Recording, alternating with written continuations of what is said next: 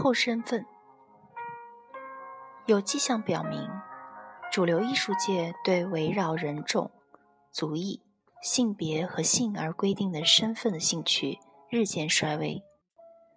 尽管社会地位和经济地位的平等，对普天下众生来说仍是遥不可遥不可及的梦梦想，然而在已取得一些实质性社会进步的地方，自觉宣扬身份问题的艺术。的政治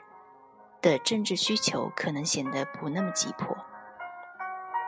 此外，纵然政治激进运动是必要的，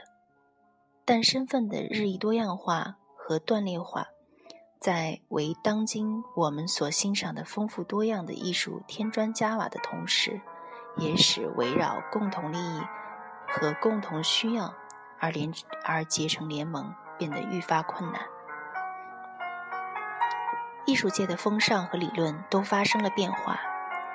多元文化主义和身份这两个词听起来也有些过时，甚至会产生误导。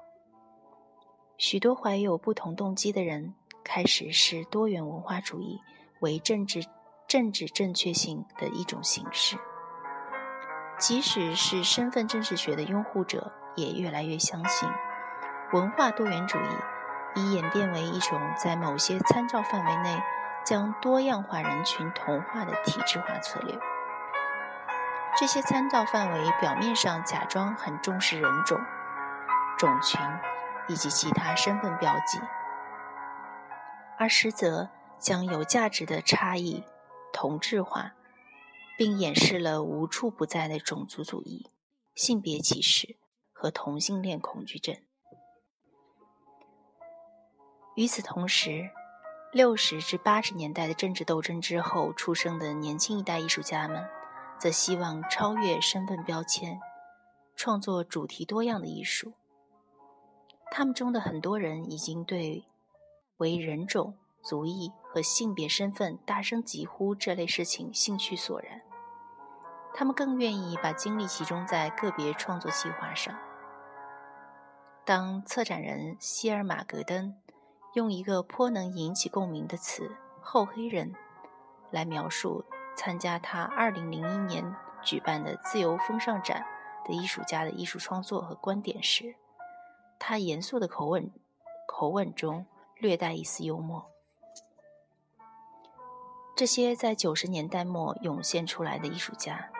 坚持不给自己贴贴上“黑人艺术家”的标签。尽管他们的作品实际上深深沉迷于和热衷于重新定义黑人性的复杂观念，戈登解释说，受过去十年中多元文化论、多元文化论争和身份政治学的鼓励，后黑人艺术家们以强势的姿态崭露头角，因此。他们有信心朝那些富有个性的独特方向发展，但他们的发展方向并非前多元文化时代艺术家所信奉的独立自主的个人主义。这些艺术家欣然接纳多元历史和多重影响，并正在为二十一世纪重塑全新的身份。类似的讨论也围绕着另一些艺术家展开。这些艺术家本可能被前一代按照性别、人种或族裔而发而划分归类。后女性主义这个词用来形容女性艺术家创作的一系列作品。这些女艺术家感到从前前期女性主义斗争中获得了力量。然而，出于各种原因，他们又希望远离被冠以女性艺术家称号的境地。同样，2006年艺展无论如何，当今的亚裔美国艺术的三位策展人之一苏泽特敏为其展览的吐露文章取了这样一个题目：“全世界最后一次亚裔美国人的艺术展。”以此暗讽亚裔美国人的后身份世界。在同一图录中，策展人马葛汀田提到，尽管后身份艺术家无可非议地处处保持警惕，唯恐受制于种族化的和意识形态紧身衣的限制和束缚，然而他们还是依赖于如今围绕着身份建构、他者化以及在线政治学而建立起来的高度完备成熟的复杂批评体系。当我们继续迈向二十一世纪时，那些新理论、政治观念、技术发展和历史事件，会影响到艺术对身份的定义和表现呢？很多发展都具有可能性。人们对创造虚拟身份的兴趣愈发浓郁，全新数码技术给这一发展方向提供了支持。在通过电脑进行日常交流中，很多人创造了用于赛博空间互动活动的人造身份。在美术领域中，艺术家们利用数码媒介创造了经过复杂处理的人像。将会继续影响身份这一艺术主题的另一因素是全球化。实际上。人们已经觉察到全球资本主义对身份的操控。当今一些在无意识形态上，当今一些在意识形态上对多元文化主义的抵制，正是对这种操控的回应。按这种观点来看，全球市场力量促使艺术家创造具有民族特色的作品，目的是从全世界各个角落。搜罗充满异国情调的商品以供销售。艺术家并没有按自己的方式表达自我的真正自由，因而再次沦为他者。对于那些成长于一种文化环境下后在异地生活并工作的艺术家来说，身份一直是个尖锐的问题。对常活跃于国际舞台上，尤其是在多个地域中生活并工作的艺术家而言，区域性共同体和民族共同体界限的瓦解，使统一身份的确立变得愈加复杂。即使是深深扎根于一个地方的艺术家，也难以逃脱和其他地域在在人口、思想、影像和产品上进行交流所带来的塑形作用。韩国艺术家徐道霍，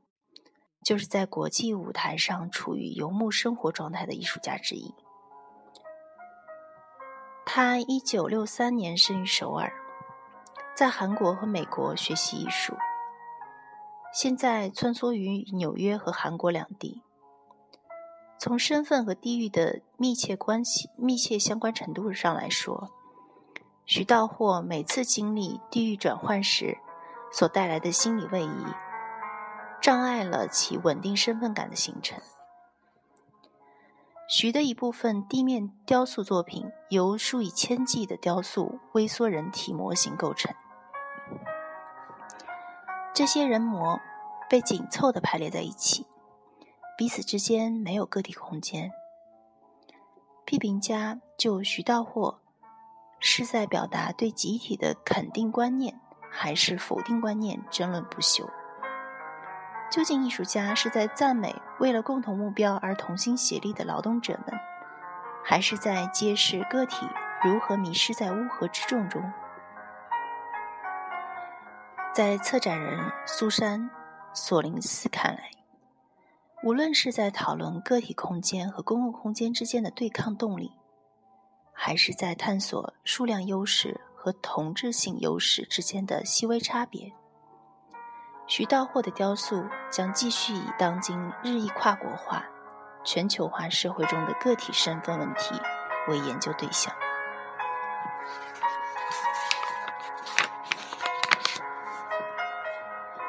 在徐的雕塑作品《宿命》中，两条穿着西裤和黑皮鞋的巨腿。将两大群蜂拥而至的微缩人物模型踩在脚下。巨人看起来马上要将脚下的人群压扁，人们四处逃窜，队形被打乱。宿命可被阐释为象征着某种压榨普通民众的巨大特权势力，或是借助将世界各种文化同质化来破坏个体身份的全球资本主义势力，或是压迫公民的极端政治。另一方面，如果我们仔细观察，会发现艺术家塑造的微型人物不尽相同。通过穿着和其他细节，